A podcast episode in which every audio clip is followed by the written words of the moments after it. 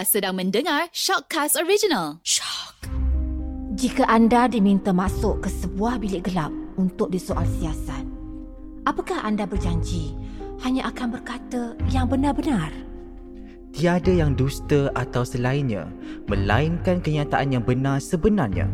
Mungkin ia pahit untuk ditelan, pedih untuk dikenal. Mengadaptasi konsep dark room atau bilik gelap, siri Shock Confession Bilik Gelap menggali dan membongkar kisah-kisah inspirasi rakyat Malaysia yang penuh tangis dan tawa. Di dalam bilik gelap ini, perca-perca kenangan manis, pahit, sedih, marah dan kecewa, malah kesesalan dan harapan dalam memburu piala kehidupan diluahkan secara telus dan jujur.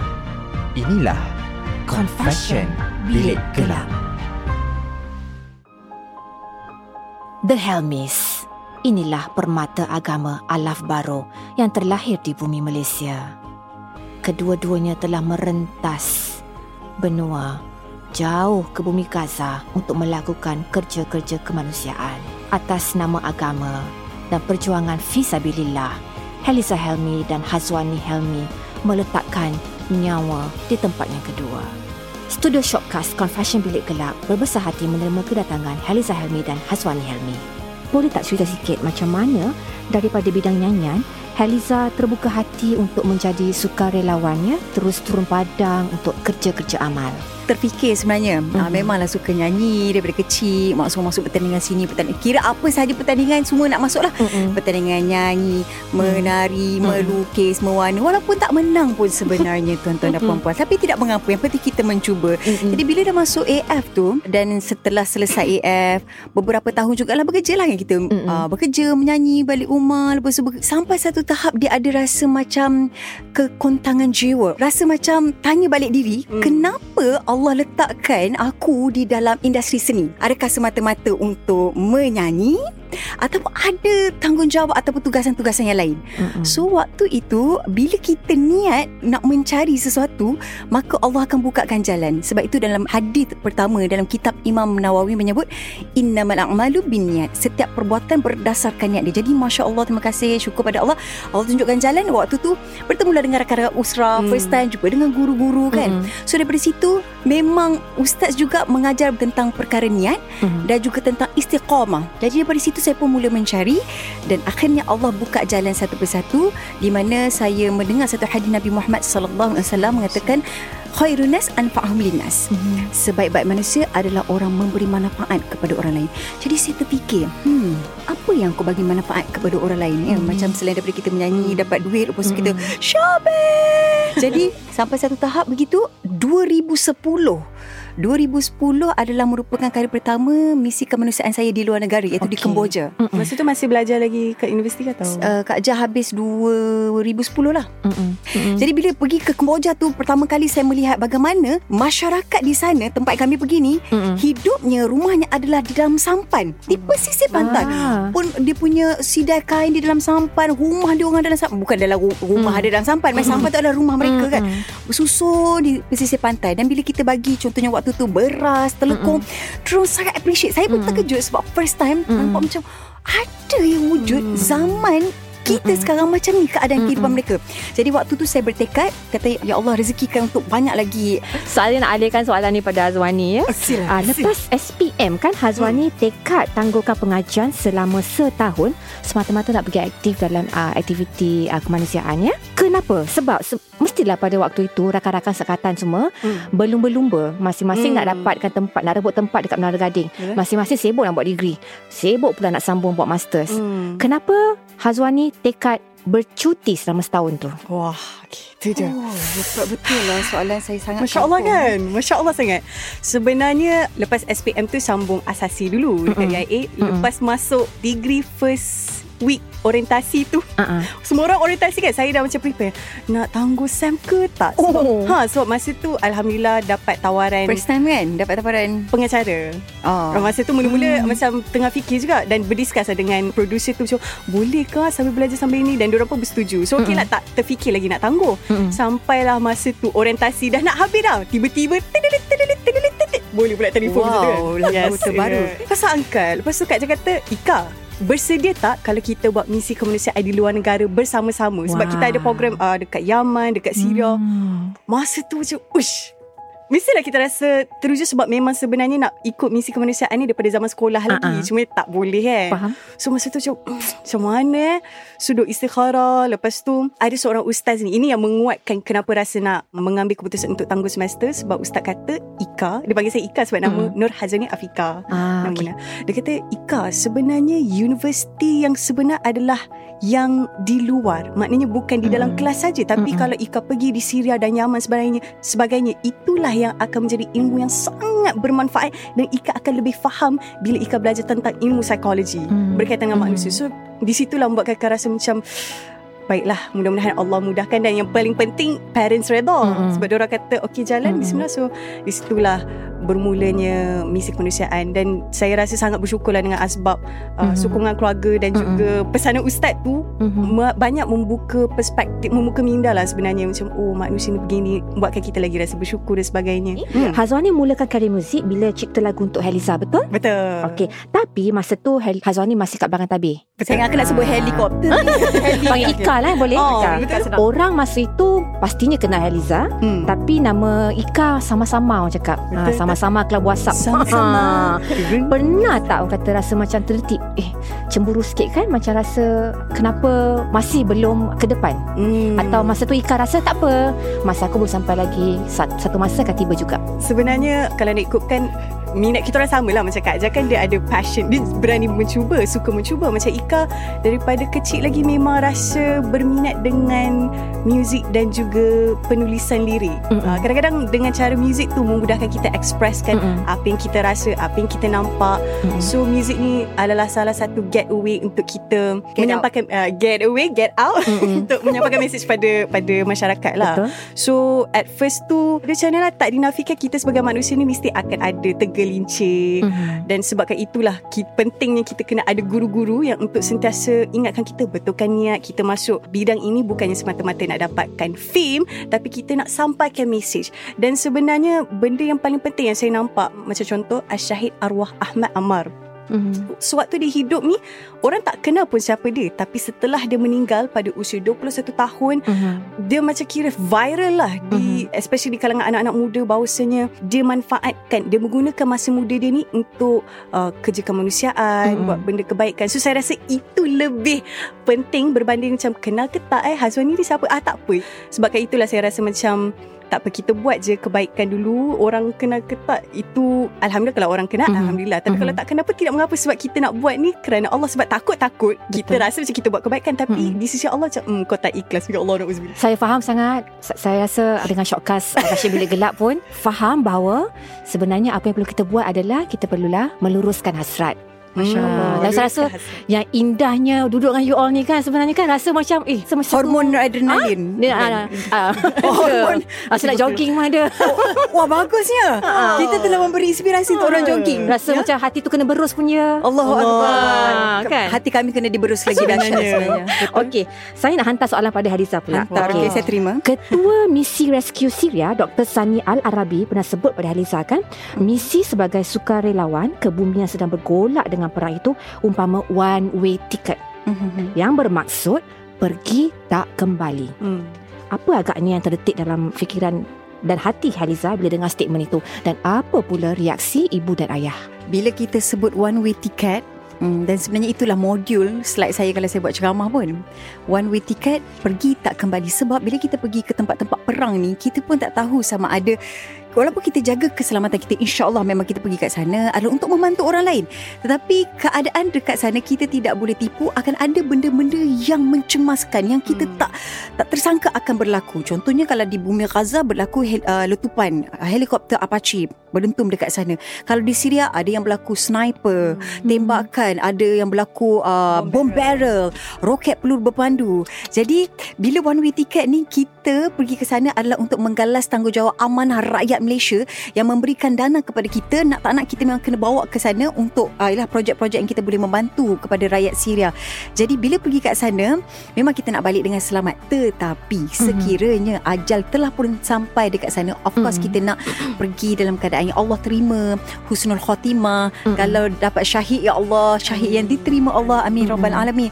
Jadi pandangan saya macam ni ramai orang pernah bertanya juga dia kata eh pergi kat sana tak takut mati ke? Mm. selalu memang Mm-mm. itu soalan awal-awal waktu first time saya pergi. termasuk ikhlas sekali Mm-mm. sebelum pergi. sebelum Faham, pergi kan? Uh, memanglah kalau kita, orang yang pergi pun kita akan tanya soalan yang sama juga kan?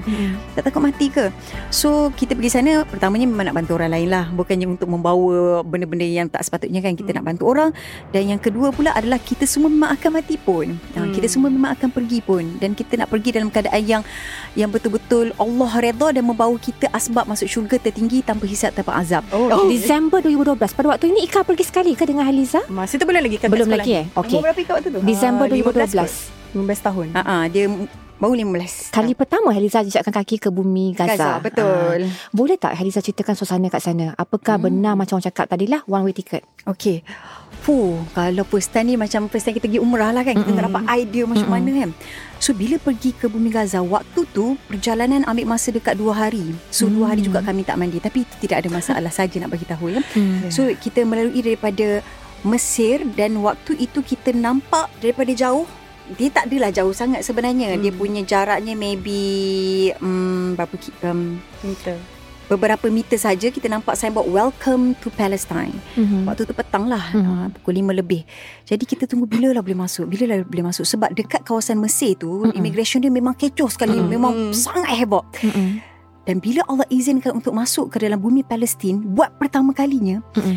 Jujur saya cakap Dan rakan-rakan lain pun rasa benda yang sama Tak pernah kami rasa Setenang itu dalam kehidupan kami sebelum ini. Maksudnya Walaupun dalam kawasan perang Yang memang tengah Memang tengah perang pun waktu itu Allah bagi rasa hati sangat tenang. Wow. dan waktu tu barulah saya tahu lepas dah balik Malaysia Ustaz share dalam surah Al-Isra ayat pertama Allah ada sebut a'udzubillahi minasyaitanirrajim subhanalladzi asra bi'abdihi lailam minal masjidil haram minal masjidil haram ilal masjidil aqsa alladzi barakna haulahu linuriyahu min ayatina innahu huwas samiul basir. Maha suci Allah yang telah menggerakkan seorang hamba. Mm. Dari Masjidil Haram ke Masjidil Aqsa dengan keadaan sekelilingnya diberkati. Mm. So maknanya bumi Palestin, bumi Syam ni terdiri daripada bumi Palestin, Syria, Lubnan dan juga Jordan. Tempat-tempat ini adalah bumi yang diberkati yang memang Allah akan bagi kita rasa ketenangan kita tak boleh gambarkan dengan perasaan kita. Kalau kita berada di tempat kita sendiri pun kita rasa macam tertekan tetapi tempat yang memang orang kata nyawa betul-betul di hujung tanduk tetapi Allah nak bagi ketenangan ala bidzikrillah ya tatmainul qulub dengan mengerti Allah hati kita akan jadi tenang. So daripada situ saya mula bertambah jatuh cinta dengan misi kemanusiaan kerana pembelajaran di sini bukan boleh dapat di dalam bilik kuliah Mm. tetapi bila kita bermusafir Imam Syafi'i berkata bermusafirlah kerana air yang bertakung itu akan rosak. Maknanya bila kita duduk di satu tempat kita akan nampak di situ saja tapi bila kita bermusafir kita akan tengok luas oh macam-macam perkara yang kita boleh belajar di situ. Sebab itu antara kadang-kadang kita ada tugasan ataupun job yang kita dapat dan tiba-tiba datang misi kemanusiaan biasanya kami akan utamakan misi kemanusiaan dan minta penganjur-penganjur uh, bantu kami untuk riliskan dia itu supaya kita boleh membawa amanah dan tanggungjawab rakyat Malaysia ini pergi ke setiap tempat yang mereka telah bagi dana untuk kita sampaikan kepada mereka. Jadi di situ juga Gaza 2012 buat pertama kalinya Allah rezekikan lagu La Tahzan. La tahzan innallaha ma'ana. Allah sebut dalam Al-Quran, jangan sedih Allah bersama kita. Perkataan inilah pertama kali saya dengar di dalam masjid solat Jumaat. Imam berkata, La tahzan innallaha ma'ana. Orang Gaza bagi tahu kami kepada rakyat Malaysia ni jangan sedih Allah bersama kita. Dan di situ juga pertama kali saya mendengar perkataan dia cakap bahasa Arab, siapa Tuhan kamu? Bayangkan sejuta orang di Gaza waktu tu meraihkan kemenangan peperangan dekat sana. Siapa Tuhan kamu? Allah. Siapa guru kamu? Rasulullah. Apa pegangan kamu? Al-Quran. Dan apa jalan hidup kamu? Jihad fi sabilillah. Cuma saya rasa tersentuh sangat sebab sebenarnya jauh di sudut hati saya pernah berangan-angan oh kalaulah saya dapat membuat misi kemanusiaan pergi ke tanah perang. Saya pernah berfikir macam tu semasa saya bekerja masih bekerja sebagai editor majalah Fashion Beauty ni okay. tapi saya rasa macam hati tu macam macam ke sana, ke sana. Tapi tapi saya rasa saya fikir balik bisa dengar cerita Heliza, cerita uh, Ika ni saya rasa Adakah saya punya keberanian seperti kalian berdua?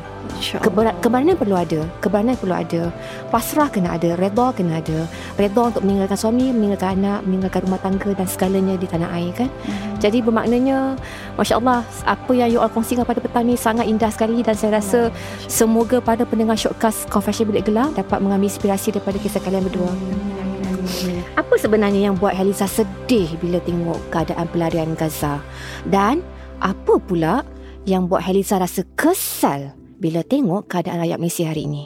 Dekat Gaza, um, dia dia punya perasaan ni terlalu pelbagai. Sedih sebab kita tak mampu nak tolong. Kalau boleh hati kita nak tolong yang betul-betul Gaza dapat dalam tangan Palestin kembali. Tapi bukan senang. Tapi kita akan cuba sedaya upaya. Dan sedih pula bayangkan anak-anak kecil ni uh, tiba-tiba kehilangan ibu bapa macam tu je. Mm-hmm. Bayangkan rumah dia orang masya-Allah besar-besar tapi dalam sekelip mata tiba-tiba tidak ada rumah. Sebab tu bila kita bertanya kepada anak-anak Gaza kesian kamu diuji seperti ini, kamu dah tak ada ayah, kamu dah tak ada mak, seluruh ahli keluarga kamu dah hancur, sekolah kamu dah tak ada. Dulu kamu adalah orang normal macam kami tapi tiba-tiba kamu dah tak ada tangan. Ada yang mm-hmm. budak matanya kena korek dua kali. Mm-hmm. Budak umur 6 tahun, sangat pintar, sangat bijak tapi itu benda yang mereka terpaksa lalui. Tapi masya-Allah, jawapan mereka mereka yang memberikan kita banyak tersentak. Bila mereka berkata tolong jangan kasihankan kami. Allah uji kami seperti ini supaya kami ni beringat hari akhirat itu adalah benar. Yang perlu dikasihankan adalah mereka di luar sana yang disogokkan dengan segala macam nikmat kemewahan sampai terlupa nak siapkan diri untuk jumpa dengan Allah. Tidakkah kamu ingat dalam surah Al-Mulk Allah ada berpesan A'udhu billahi minasyaitanir rajim Alladhi khalaqal mauta wal hayata liyabluwakum ayyukum ahsanu amala. Allah menciptakan kematian dan juga kehidupan Untuk menguji siapa hampa yang paling baik amalan. Jadi ini merupakan ujian kami Sebelum kita berjumpa dengan Allah. Dan ujian buat kita rakyat Malaysia pula Adakah kita benar-benar nak ambil peduli isu ummah ini dalam hati kita. Adakah kita boleh tidur dengan lena saat adik-beradik kita, ahli keluarga kita, ibu bapa kita juga yang berada di Palestin, di seluruh dunia Syria dan sebagainya dalam keadaan yang mereka terpaksa makan kotak, terpaksa makan rumput, makan anjing, makan kucing. Ini adalah realiti yang berlaku kepada mereka. So ujian buat kita adalah sanggupkah kita mengeluarkan apa yang kita ada untuk membantu mereka demi untuk memenuhkan tabung akhirat kita sebab mereka ni memang cun. Insya-Allah tabung uh, tabung akhirat mereka semuanya tentang akhirat sahaja. So mm-hmm. kita kat sini ialah sebab bila kita dalam keadaan yang selesa, keadaan senang, kita tak nafikan kita pula kita punya iman turun naik turun naik so kita kena macam dikejutkan, digegarkan, wake up Contoh wake up for Gaza, wake up for Syria, wake up call. Sebenarnya ini peringatan untuk kita jugalah sebab selalunya kita fikir cakap kesian mereka diuji. Sebenarnya kita pun diuji juga Betul? sebenarnya. Diuji dengan kemewahan dan sebagainya. Banyak sebagainya. Okay. Ika pernah tweet eh. Hmm. Hidup bunyi eh, bunyi tweet Ika itu. Okay. Hidup tanpa matlamat umpama pergi rumah tanpa alamat. Hmm. Apa yang boleh Ika nasihatkan adik-adik muda kita hari ini wow. supaya janganlah sesat barat ya, pergi hmm. ke destinasi yang tidak ada alamat. Itulah jangan Betul. sesat barat sesat timur boleh. so sebenarnya macam sebelum ni mungkinlah boleh kongsi cerita bagaimana dulu Ika jenis yang sangat pemalu sebab tak ada hmm. matlamat kan macam okey pergi sekolah, pergi belajar, kalau tanya cita-cita pun Oh contoh nak jadi lawyer ke Sebab untuk diri sendiri Oh supaya duit banyak Beli rumah Semua pasal aku-aku-aku Tapi bila kita dah pergi misi kemanusiaan Menunjukkan bahawasanya Kalau kita nak buat matlamat ni Kalau kita nak ada semangat yang jitu dan tinggi Kena set matlamat untuk orang lain juga Manfaat orang lain. Macam mana Kak Jess sebut tadi Nabi mengatakan Khairun nas anfa'ahum linnas Sebaik-baik manusia adalah manusia yang banyak bagi manfaat kepada orang lain. Ada setengah orang cakap hmm, Tapi saya tak baik It's okay sebab kita kita tak tahu mana amalan yang akan membawa kita ke syurga. So, sebab itulah dalam Al-Quran pun Allah ada sebut wa ta'awanu 'alal birri wat taqwa. Maknanya Allah sendiri menggambarkan tak kisahlah kau keadaan macam mana pun buatlah baik sebab Allah ni Maha penerima. So, pertama sekali ini nak pesan pada diri sendirilah. Bila kita nak matlamat, tidak salah kalau kita nak set untuk diri kita, mm-hmm. tapi mhm. kita setkan juga untuk orang lain. Sebagai contoh kalau nak jadi seorang doktor, mm-hmm. uh, setkan macam oh, kenapa sebab oh, masa aku ni aku dapat membantu orang lain. So, kita akan rasa lagi bersemangat daripada kalau kita kerja untuk duit motivasi kita akan slowly menurun. Mhm. yang kedua kita kena make sure matlamat kita tu spesifik contoh ni pengalaman saya jugalah. Saya ingat masa tu form 3 tahun 2012 tu masa kat Jakat Gaza tu tulis matlamat aku nanti selepas SPM nak pergi misi kemanusiaan. Tak sangka sebenarnya benda itu terjadi sebab kita betul-betul spesifikkan kita visualisekan kita berada di sana benda itu sangat membantu. Dan yang terakhir adalah yang paling penting be realistic walau bagaimanapun kita nak set matlamat yang tinggi tidak ada masalah tapi takut kalau terlalu tinggi sangat kita jadi lemah semangat. So sebab itulah matlamat especially untuk anak-anak muda ni sangat penting sebab kita sekarang disajikan dengan benda yang sangat mudah. Bukannya kita nak masak semuanya disajikan sebab tu sangat bahaya sebenarnya. Kita buat matlamat insya-Allah lah mudah-mudahan dia akan membuatkan kita at least ada mindset untuk sentiasa bekerja. Mhm. bukan untuk kena remind each other bahawa sebenarnya ini bukan daripada kita. Betul. Macam Kak Roja tanya Macam saya uh, Macam uh, saya nak pergi kat sana Saya takut saya tak ada kekuatan. Kekuatan itu Allah bagi Sebab La hawla wa la quwata illa billahil aliyil azim. Tiada daya upaya Melainkan Allah. Kalau ikutkan kami tak kuat langsung pun. Mhm. Mama dengan Abah lagi lah tak bagi. Tetapi Mama cakap macam ni InsyaAllah ada dalam video tu Kami tanya Mak ada Hmm. orang tanya Macam mana Mama seorang ibu boleh bagi Dua orang anak perempuan pergi kat sana? Kami dengar sendiri daripada mulut Mama Ada video tu Dalam ceramah pun saya letak Mama Mhm. kata InsyaAllah Buat benda baik Allah akan jaga Jadi bila keyakinan ibu seperti itu Dan kita pun maknanya kat situ Mama nak remind kepada kami Mhm. Untuk tajdid niat Betul. Perbetulkan niat bahawasanya Kamu pergi ni Hebat ke Apa ke bukan daripada kamu sendiri Allah yang bantu Apa-apa pun Semuanya daripada Allah Barulah kita rasa macam Kita akan sentiasa nak upgrade diri Sebab kita rasa apa yang kita buat ni Tak ada apa-apa Betul. pun sebenarnya Pujian kalau dia bompi jadi ujian ya. Hmm. Betul sangat tu. Soalannya untuk Ika Sebagai pelajar psikologi Pernah tak berlaku sebarang insiden di mana Ika dapat praktikkan ilmu yang Ika belajar di di universiti Mhm. Semasa misi menyelamat tu Masya Allah Okay Bila sebut pasal psikologi Terus rasa bersemangat ya Hmm.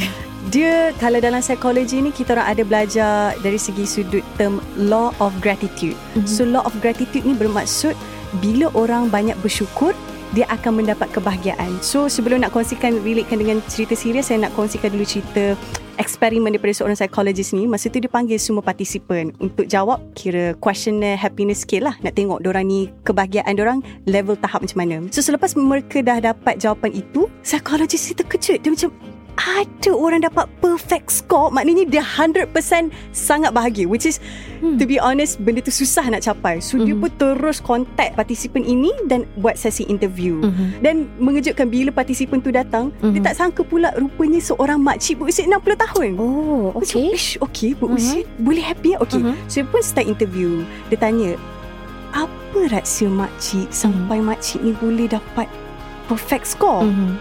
First thing Dia senyum. Dan dia cakap Saya kalau setiap pagi Saya mesti akan bersyukur.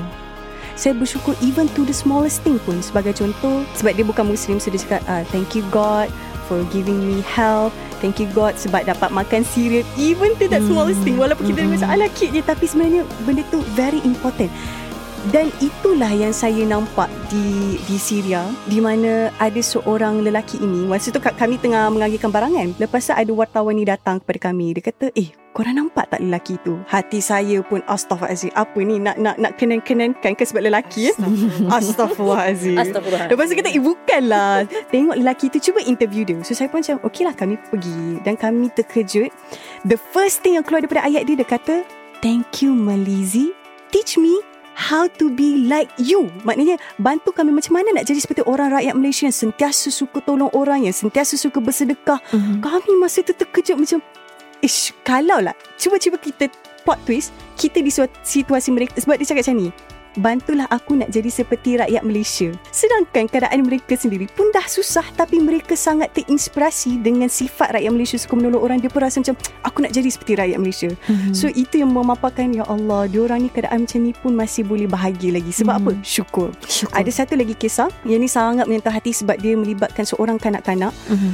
Do, masa tu kita orang uh, nak mengagikan makanan dan orang beratur sangat panjang dalam keadaan sangat sejuk kami Mhm. yang pakai berlapis-lapis pun rasa nak menggigil mereka bayangkan eh Mhm. ada i- tak ada stokin dan stokin dia Oh. macam ni tau balut dengan tisu. Aduh. Itulah stalking dia. Hmm. Dan baju sehelai pinggang hingus belu sebab sangat-sangat sejuk. Tapi mereka masih lagi boleh senyum kalau kami macam bermain dengan mereka. Mereka lagi okey, okey. Masya Allah. Masya Allah. Ya. Kalau kita kita dah mengamuk dah sebab mm-hmm. kalau dalam psikologi antara faktor yang boleh membuatkan kita agresif sama ada cuacanya ataupun kita dalam keadaan yang lapar. Masya Allah. So, diorang punya kehebatan ni lagi hebat. Maknanya keadaan macam tu pun masih boleh senyum dan sabar. So, selepas mereka beratur, ada kami nampak seorang adik ni dah dapat makanan. Ya Allah, diorang happy sangat. Mm-mm. Dia bawa makanan, dia berlari-berlari-berlari. Tiba-tiba, makanan itu terjatuh Hmm. Dekat lantai. dekat tanah. Tanah. Hmm. Tanah yang berlecak. Kami ingatkan dia menangis lah apa. Tapi tidak. Mereka ambil dan letak balik. Wow. Mereka macam tak sebab mereka tidak ada makanan dan mereka tak tahu esok ada makanan ke lagi tidak. Mereka Hmm. macam tak apalah. Kami macam ish astaghfirullahalazim. Kenapa nak ambil lagi? Mereka kata la la. Okey. Dia letak balik Hmm. dan bawa lah ke rumah mereka yang berapa kilometer jauh. Wow. Masya wow. Allah. So sebab itulah mereka ni saya rasa benda yang saya belajar dekat universiti mereka yang mengamalkan filosofi psikologi. Maknanya Hmm. bersyukur mereka orang yang paling Demi nak jadi sukarelawan di bumi yang asing. Mhm. Jauh dari sanak saudara. Jadi seandainya Hmm. terjadi one way ticket tadi. Apakah Heliza dan Ika dah betul-betul sedia? Cakap pasal sedia Hmm. Dia nak jumpa Allah ni Banyaknya dosa Betul. Kita tak minta ampun lagi Kebaikan tak buat oh, Banyak kali ikutkan Mm. Macam sedia tu Sentiasa tak Mm-mm. bersedia Tapi Tapi Bila dengar ceramah kan Sesiapa yang tak sabar-sabar nak jumpa dengan Tuhannya Banyak Allah Mm. Allah pun tak sabar nak jumpa dia Kita Mm. dengar tau Tapi kita takut Sebab kita tahu Kita banyak dosa Betul. Banyak Mm. kelemahan Kesalahan Sebenarnya soalan ni sangat bagus untuk kita ponder setiap malam Mm-mm. sebenarnya. So that the next morning tu kita macam okay, apa lagi yang kita boleh buat? Sebab saya sangat, sangat terkesan dengan seorang guru ni mengatakan buatlah apa kebaikan sebab kita tak tahu apa amalan yang boleh bawa kita ke syurga. Sebab tu macam suka share benda ni sebab it's very true. Kadang-kadang kita Mm-mm. rasa kita solat banyak tapi Mm. belum tentu Allah terima. So saya rasa ini adalah soalan yang memberi muhasabah kepada Ya, kami. dan Yang muhasrawak. sekali Sampai satu masa nanti bila Heliza dan Ika sendiri ada anak. Okey? Mhm. Ada anak sendiri. Ya. Tiba-tiba anak tu datang kepada Ika, datang pada Hel- Heliza kata, "Mama, ibu atau Umi, saya nak pergi ke tanah perang, ke bumi Gaza." sebagai sukarelawan. Macam mana perasaan you all? Adakah you all uh, boleh lepaskan dia? Saya jawab dululah Okay. Okay, saya punya cita-cita dan impian dan kalau ada rezeki kan untuk berkeluarga, ada anak, saya selalu imagine rasanya Ika pun tahulah. Saya memang daripada saya seorang, memang saya duk tarik adik lah. So dalam doa saya kalau buka dalam doa ni, memang habis semua ahli keluarga. Hmm. Tulis nama supaya semua akan pergi ke misi kemanusiaan. Jadi bila Hmm. saya ada anak insya-Allah ke cucu dan seterusnya, Hmm. wah. Memang saya nak daripada mereka kecil nak bersama-sama latihan Wow. benda-benda macam tu. Saya memang nak anak-anak pun wakaf Wow. buatlah uh, uh, yang boleh buat buat go go pergi sebab dia punya rasa tu memang tak dapat digambarkan dengan kata-kata sebab itu saat bila saya dah pergi saya kata oh ini rasa dia memang Hmm. Allah pun buka pintu hati dia lepas tu mama apa pun sebenarnya part of daripada misi kemanusiaan cuma tak Mhm. pergi kat sana je Mhm. tapi Hmm. kutip derma bulan Ramadan Mhm. uh, lepas terawih dekat jalan tar pakai baju hujan sama-sama Mhm. kutip dana Mhm. pegang tabung dan sebagainya kan jadi kalau uh, doa-doakan lah kalau ada rezeki ada zuriat memang itulah saya nak uh, anak-anak juga menjadi manusia bermanfaat. Biar ibu bapa anak bukan saya saja dia punya anak ini habis semua kita angkat bagi Faham, faham. tak tahulah Ya. kalau dia bagi sebagai seorang ibu Ika bagi tak? Sebenarnya Cik Itulah uh, Kak Rozi punya soalan ni Dia macam memberi kesan yang mendalam Sebab membuatkan rasa kan dia Ah yes Dia lebih mendalam. Sebab Bila terfikirkan macam Ush Inilah yang mama abah rasa sebenarnya. Maybe Betul, it's not betul. easy at first. Kita kena be realistic lah. Kita sebagai seorang ibu Sebab sekarang ni tak ada lagi kan. Bagaimana attachment kita dengan anak Kita tak tahu lagi macam mana. So it's not easy at first. Tapi macam Ustaz sebut lah Tajdid niat. Dan sebenarnya bagi saya Anak ni merupakan rezeki daripada Allah. So why not kita gunakan itu sebagai satu platform untuk kita beri manfaat kepada orang lain. So, Oh karakter kami berbeza lah kalau macam tu Hmm, macam mana? Kak Jan memang daripada kecil Kak Jan nak suruh dah Uh, Macam uh, karakter kami berbeza lah kat situ dia Betul betul jawapan berbeza Hmm, Tapi hmm. nak uh, Macam saya Keluar je Weh Okay let's go ha, Let's go Kesian lah anak Ah, tu. Macam tu Memang dia Masya Allah Ambil, ambil masa sikit kot Mungkin kalau usia dia dah Mm. dah, dah, dah matang dah Mungkin Ah. mak dia sekali ikut kot dengan anak tu Faham, berisi. faham. Heliza, Ika, macam mana nak istiqamah dalam perjuangan?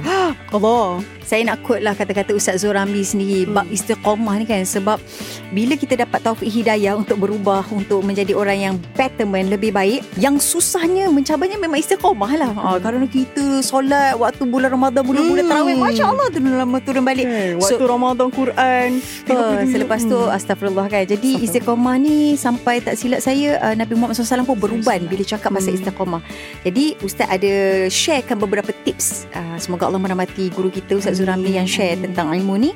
Pertama kalau nak istiqamah adalah tadi dah cakap pasal niat. Ha, maknanya kita kena sentiasa remind kita dengan niat kita kenapa kita nak buat.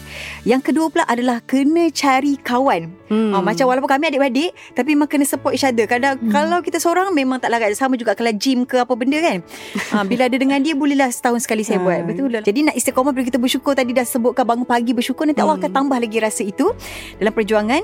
Dan sebenarnya benda-benda macam ni kita tengok selalu video-video kita yang lepas hmm. gambar-gambar kita lepas kita macam oh rindu memang uh, nak pergi dan dan yang poin yang tak akhir adalah sentiasa mencari ilmu sebab yes. man arada dunya fa alaihi bil ilm man arada al akhirah fa alaihi bil ilm man arada huma fa alaihi bil ilm maksud dia jika kita nak dunia kena, kena ada ilmu kalau nak akhirat kena, ada ilmu. Apa pesanan Haliza Helmi pada pendengar Shortcast? Begitu juga dengan Ika. Apa pesanan Ika untuk para pendengar Shortcast Confession Bilik Gelap? Okey, pesanan kami. Cik, padahal dia tanya semua kami tu. sebenarnya kita sebenarnya tidak patut. Ya? Yeah. Ika jangan macam tu tak patut Ika. Ika cakap iya aja. Ika tak patut kalau kamu tak patut, tak patut Berhibur tak ingat yang fardu Solat lewat waktu, baca Quran pun tak mau Jangan jadi macam tu, ini tak membantu. Jangan jadi macam hantu, jangan jadi macam hantu. Macam hantu, hehehe. Jadi macam mana caranya kita Untuk berhibur sampai kita terleka Caranya mudah sahaja kawan. Boleh berhibur jangan berlebihan. Macam mana cara dia? Solat tepat waktu Baca Quran selalu. Kalau tak tahu sesuatu Tanyalah pada guru. Tuntut ilmu jangan segan silu. Barulah lurus jalan kita tuju. Harap tips ini kan membantu. Terima kasih Showcast Confession pilih gelap Begitu juga dengan Kak Rosie Terima kasih banyak-banyak Daripada Showcast Confession Bilik Gelap Kepada Haliza Helmi Kepada Hazwani Helmi uh, The Helmis mm, yang telah sudi datang pada hari ini. Petang ni sebenarnya untuk pengetahuan pada pendengar Shortcast hujan ributnya di Kuala Lumpur yeah. tapi mereka tetap hadir seperti yang dijanjikan. Alhamdulillah. Terima kasih banyak-banyak dua permata agama. Allah. Allah. Terima kasih dua permata agama. Saya doakan semoga permata itu terus digilap dan dalam masa yang sama teruslah memberikan cahaya kepada seluruh umat di dunia. Terima kasih banyak. Kami doakan baik. Hmm, untuk semua Teruskan mendengar Shortcast Confession Bilik Gelap.